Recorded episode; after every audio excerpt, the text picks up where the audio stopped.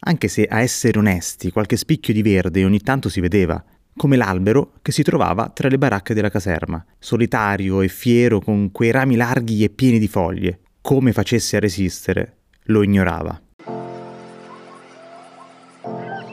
Questo è Cortecce.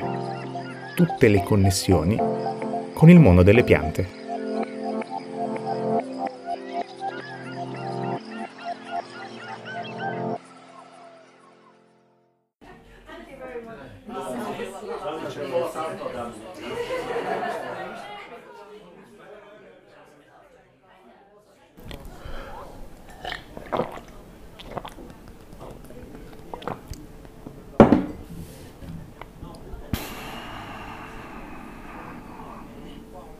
Giù un altro sorso.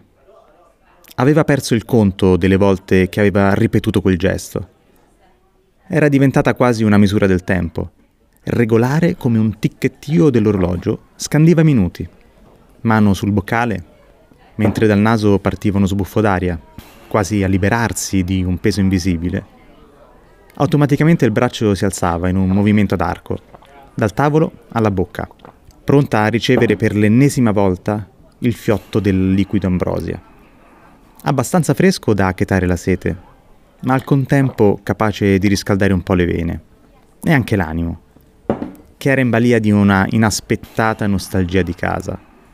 E quella birra era la cosa più vicina al cordone ombelicale, dopo mesi lungo le frontiere dell'impero britannico.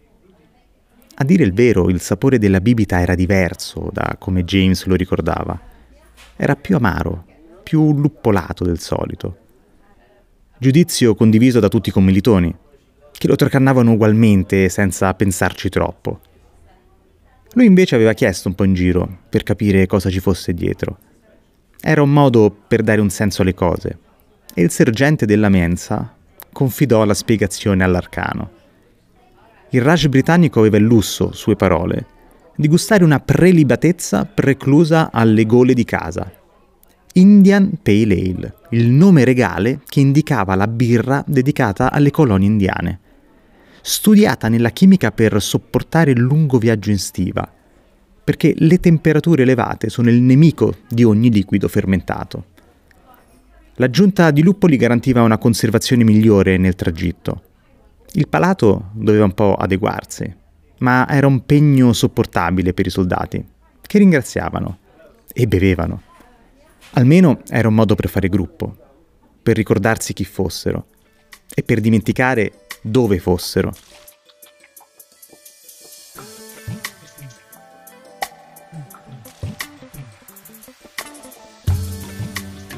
I confini non sono per tutti, soprattutto in un territorio diviso in tribù che si odiavano l'un l'altra, accomunate solamente da un astio maggiore per i britannici. Distinguere amici dai nemici era molto difficile, quindi la regola era molto semplice. Fidarsi di nessuno, dubitare di qualunque gesto.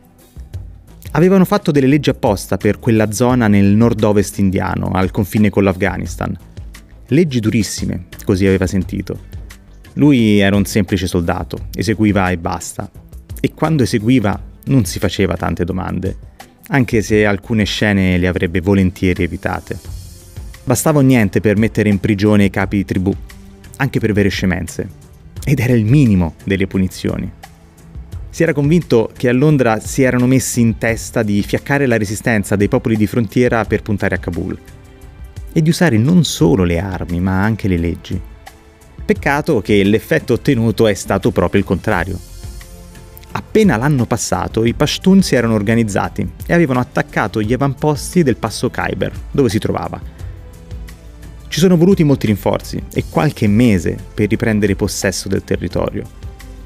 Lui era arrivato con gli ultimi plutoni, quando il peggio era già passato, ma aveva percepito una certa elettricità nell'aria.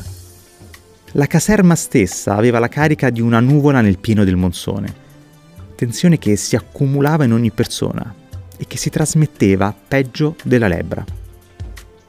E così, a fine giornata, l'unico modo per calmarsi era con quel liquido ambrato e amaro.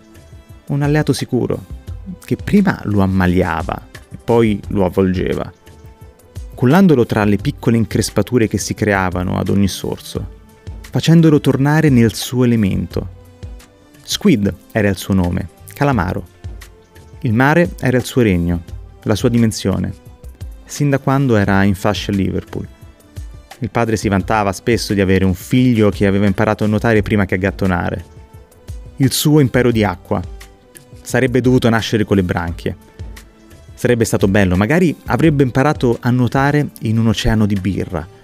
Così poteva gustarla senza limiti, evitando l'ubriacatura molesta. Chi con questi pensieri sentiva avvicinarsi sempre di più.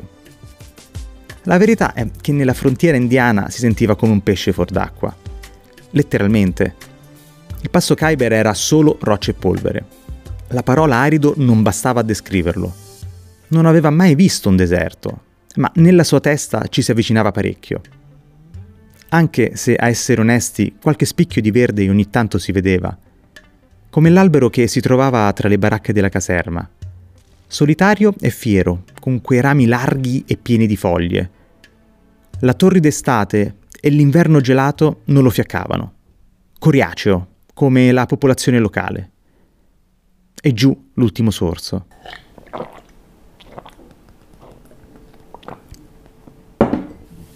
Il pensiero dei mordaci Pastun gli aveva risvegliato il senso d'ansia, che lo aveva portato ad annegare le sue preoccupazioni con l'alcol. Ormai sul tavolo aveva un cimitero di boccali, che la vista appannata non riusciva neanche a mettere a fuoco ma il tarlo della paranoia aveva preso vigore con il tasso alcolico e iniziava a scavare piano piano nel suo animo. Non c'era da fidarsi di nessuno in quel posto e quel silenzio ingombrante lo stava insospettendo. La notte era particolarmente buia ed era il momento perfetto per un attacco a sorpresa, prendendo lui e i suoi commilitoni alla sprovvista. Magari qualche lurida spia lo stava tenendo d'occhio ed era pronto a prenderlo alle spalle, sgozzandolo silenziosamente.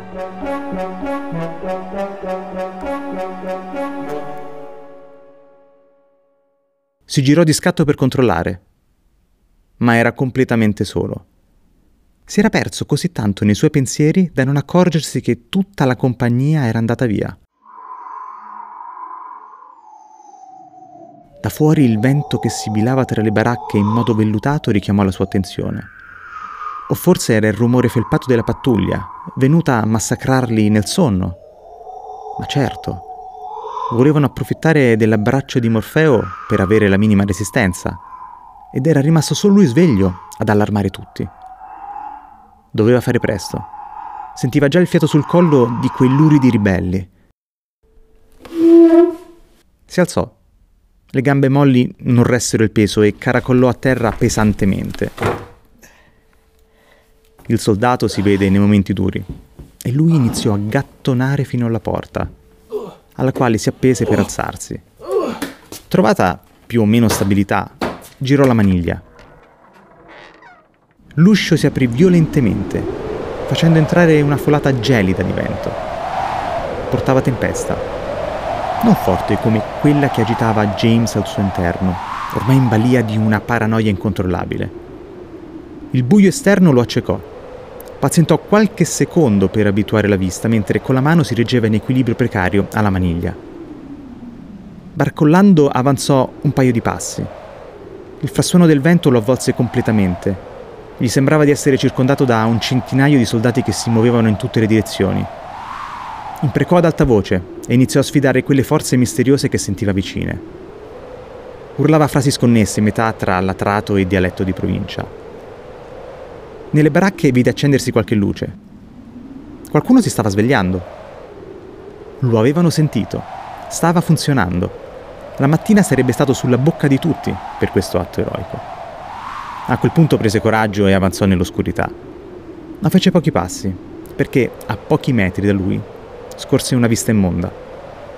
Non riusciva a distinguerne bene i contorni, ma intuiva di avere davanti una figura enorme che allargava le braccia in modo spaventoso. Ed era ben più alta di un uomo e gli arti superiori raggiungevano lunghezze gigantesche, ed erano ben più di due. Sembravano ricoperte di piume che dondolavano nella tempesta. Che sortileggio arcano aveva di fronte? Pronto a tutto, ma a questo no. Mentre sentiva in lontananza il passo dei suoi compagni di armi che accorrevano verso di lui, iniziò a temere per la sua vita. Quella cosa sembrava avvicinarsi e sopraffarlo. Allungò entrambe le mani di fronte a lui come a fermare il mostro, urlando in modo inintellegibile. Ormai si pensava spacciato. La figura era sempre più vicina quando udì accanto a lui le voci dei colleghi accorsi. Si sentì rinfrancato a quel punto e biascicando disse al suo nemico di fermarsi immediatamente e di arrendersi. Era ormai in arresto. In quel momento il vento sembrò cessare, rendendo il campo improvvisamente silenzioso. Contemporaneamente si fermò tutto il brulicare nel campo. James aveva ancora i nervi tesi e temeva che quella stasi fosse solo il preambolo di qualcosa peggiore a venire ma si sbagliava perché intorno a lui sentì scoppiare una fragorosa risata. È solo un albero, Squid, gli disse il sergente della mensa alla sua destra, mentre da più parti arrivavano pacche sulle spalle, come quelle che si danno a chi ha avuto delle traveggole. Non aveva ancora capito cosa fosse successo, ma poco importava perché l'alcol e quella piccola avventura gli fecero perdere sensi.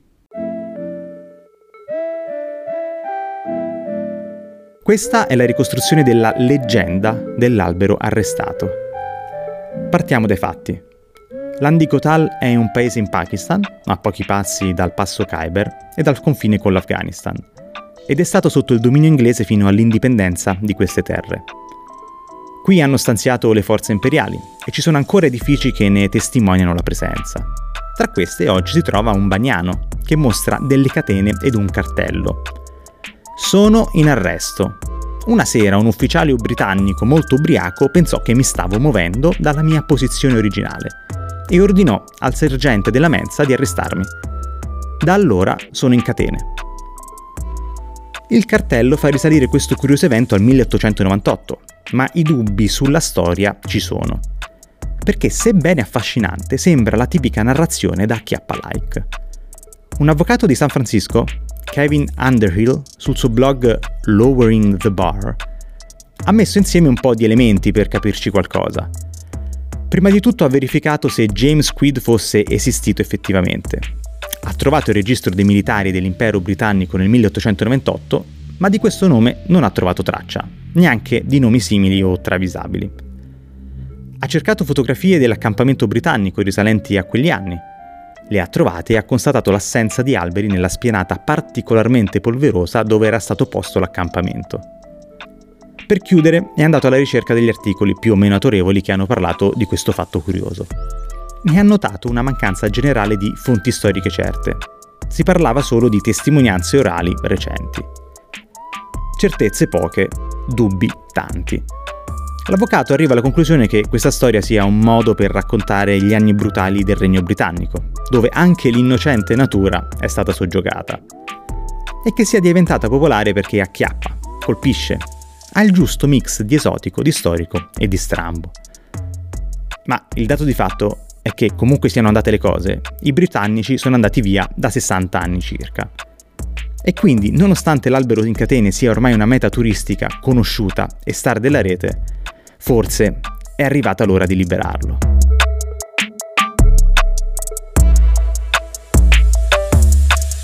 Io non posso che sottoscrivere, però allo stesso tempo mi viene da pensare un'altra cosa. Ma che sbronza devi prendere per vedere un albero muoversi?